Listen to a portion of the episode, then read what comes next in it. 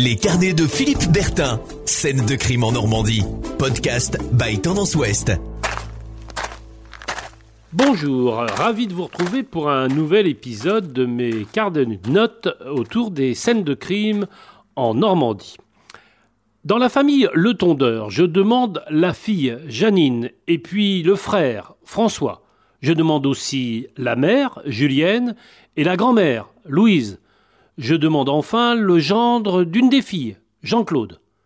L'histoire que je vais vous raconter aujourd'hui pourrait prendre l'apparence, en effet, d'un jeu des sept familles. Sauf qu'ici, il ne s'agit en aucun cas d'un jeu, mais d'un drame.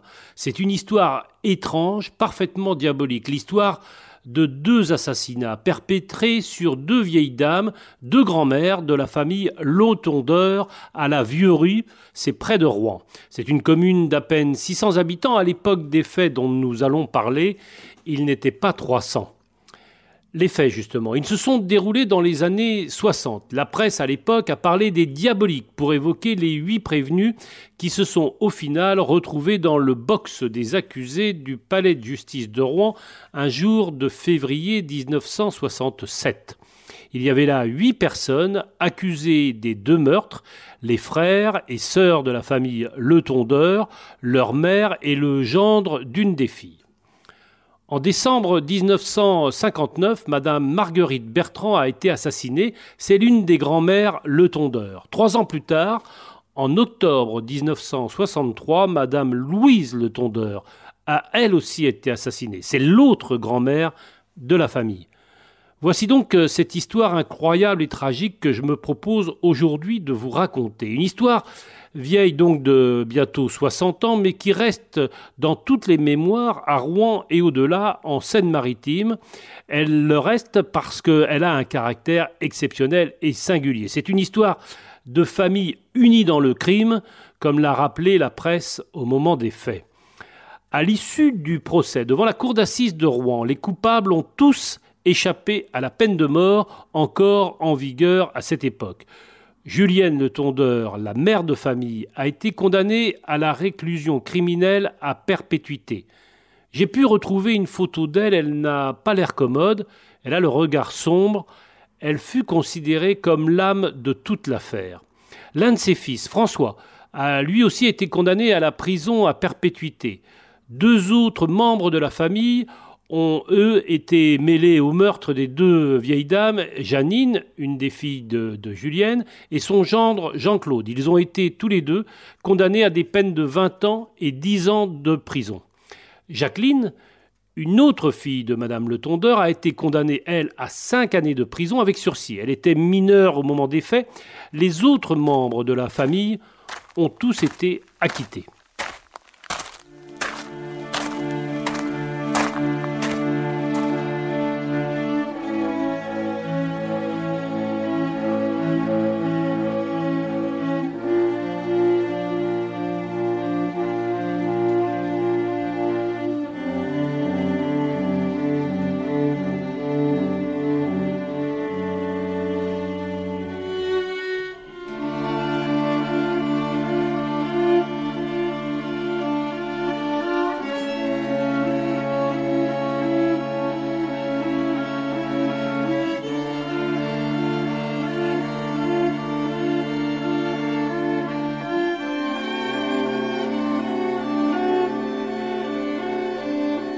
Pour comprendre ce qui a pu se passer, remontons au 3 septembre 1965. C'est un vendredi, et c'est le début d'une histoire à peine croyable. Ce jour-là, un certain François Letondeur pousse la porte de la gendarmerie près de chez lui. Il a 21 ans, c'est un grand jeune homme à la chevelure blonde, une chevelure toute frisée. Il porte une paire de lunettes aux montures d'écailles. Ce que vient dire François le Tondeur aux gendarmes est hallucinant. Il s'accuse ni plus ni moins du meurtre de sa grand-mère paternelle, Louise le Tondeur, une vieille dame de 77 ans handicapée et qu'il a tuée lui-même de ses propres mains. François le Tondeur raconte la scène de crime aux gendarmes. C'est rapporté dans les journaux de l'époque. J'ai, j'ai pris des gants, je lui ai mis une main sur la bouche et l'autre sur la gorge. La pauvre dame meurt étouffée dans son lit sous les mains de son propre petit-fils. S'il a tué sa grand-mère, c'est, dit-il, pour rendre service à sa sœur Janine. Elle a 21 ans, partage sa chambre avec sa grand-mère, Louise, lourdement handicapée car paralysée et ne quittant pratiquement jamais son fauteuil roulant de la journée. Or, Janine, qui joue donc les gardes-malades auprès de sa grand-mère, commence à en avoir plus qu'assez. Elle est amoureuse d'un certain Jean-Claude Gentil, il a 24 ans, et c'est avec, euh, avec lui qu'elle veut faire sa vie et se marier. La présence de sa grand-mère, dont elle doit s'occuper quasiment tous les jours et avec qui elle passe ses nuits toutes les deux dans sa chambre, l'empêche de voir son amoureux comme bon lui semble. Bref, si j'ose dire, Janine n'en peut plus et le dit à ses frères et sœurs. Mieux vaut que la grand-mère décède. Sous-entendu, on peut l'aider à cela, qu'elle passe de vie à trépas. François le tondeur, l'un des frères de Janine, prête euh, une oreille attentive au projet de sa sœur. Sa mère, Julienne, une femme présentée dans les journaux comme quelqu'un, je cite, de bourru et peu éduqué, n'est pas contre, qui ne dit mot consent, et Julienne le tondeur ne dit rien. C'est donc qu'elle accepte l'idée que sa belle-mère, la grand-mère des enfants, puisse disparaître.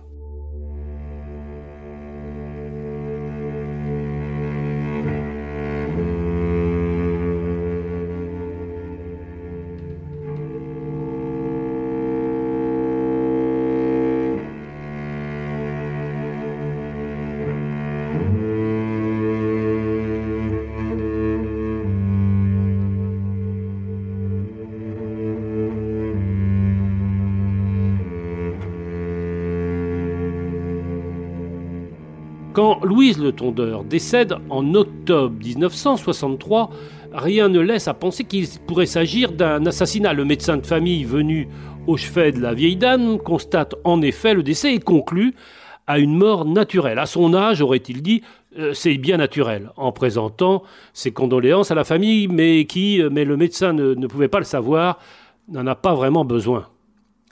Sans les aveux de François pris par le remords d'avoir euh, tué sa grand-mère, rien de ce qui s'est passé n'aurait été su. Ce que raconte le jeune l'étendeur va en effet mettre également à jour une histoire abracadabrantesque. C'est que la grand-mère, le tondeur, n'est pas la seule victime dans cette affaire. Un autre membre de la famille a également été assassiné, mais trois ans plus tôt. Cette fois, c'est l'autre grand-mère, Madame Marguerite Bertrand. Elle est morte empoisonnée le 16 décembre 1959 chez elle à Pierreval, c'est pas très loin de, la Vieux Rue, où réside le clan familial des Letondeurs. C'est sa petite fille, Jacqueline, 14 ans au moment des faits, qui, à la demande de sa propre mère, Julienne, a donné à sa grand-mère, alors alitée et souffrante, un breuvage mélangé à du poison. La grand-mère souffrait de crises de, crise de rhumatisme déformant et elle disait souvent euh, Quand ça me prend, mieux vaut me donner un bouillon de 11 heures. Ce bouillon-là, servi par sa propre petite fille, lui sera fatal. On y retrouvera en effet des traces de mort au rat. C'est Julienne le tondeur qui a eu l'idée de faire disparaître la vieille dame, sa propre mère, pour ne plus avoir à s'en occuper jour et nuit. C'est elle qui est allée acheter la mort au rat dans un magasin de la région à Darnétal.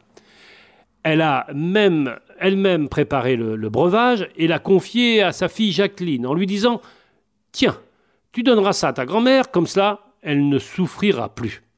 La jeune Jacqueline, obéissante, exécutera la sale et criminelle besogne. Sur une photo que j'ai retrouvée d'elle, elle a l'apparence d'une jeune fille sage, aux cheveux bruns, la même coiffure que sa mère. Son regard derrière ses lunettes trahit un, léger strabisme. On raconte qu'elle s'occupait très bien de sa grand-mère. Elle-même témoignera ma, ma grand-mère, elle était très gentille. Je l'aimais bien et elle m'aimait bien.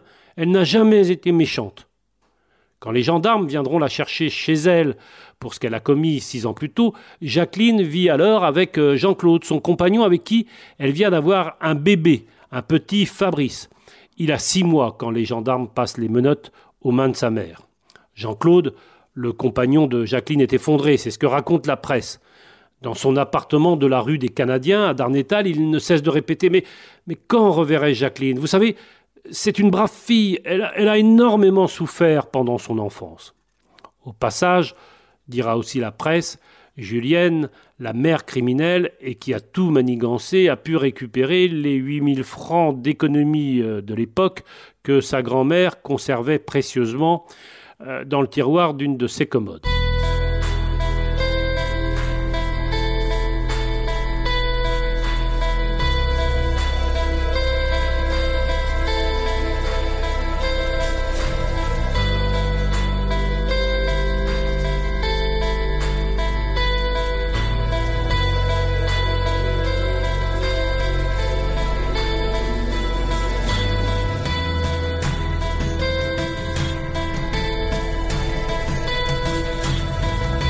Cette famille unie dans le crime, frères, sœurs et mères, il y a une personne qui est mise à l'écart et ne sait rien de ce qui s'est tramé. C'est le chef de famille lui-même, Eugène, le père des enfants et mari de Julienne, sa femme meurtrière.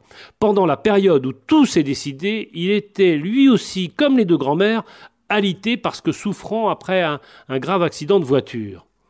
On raconte que les diaboliques de la vieux rue avaient aussi songé à supprimer le patriarche à la barbe blanche.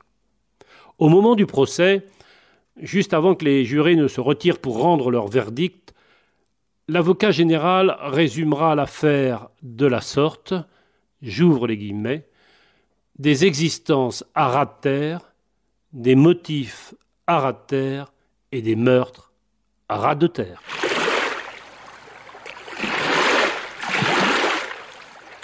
À très bientôt pour une nouvelle scène de crime en Normandie.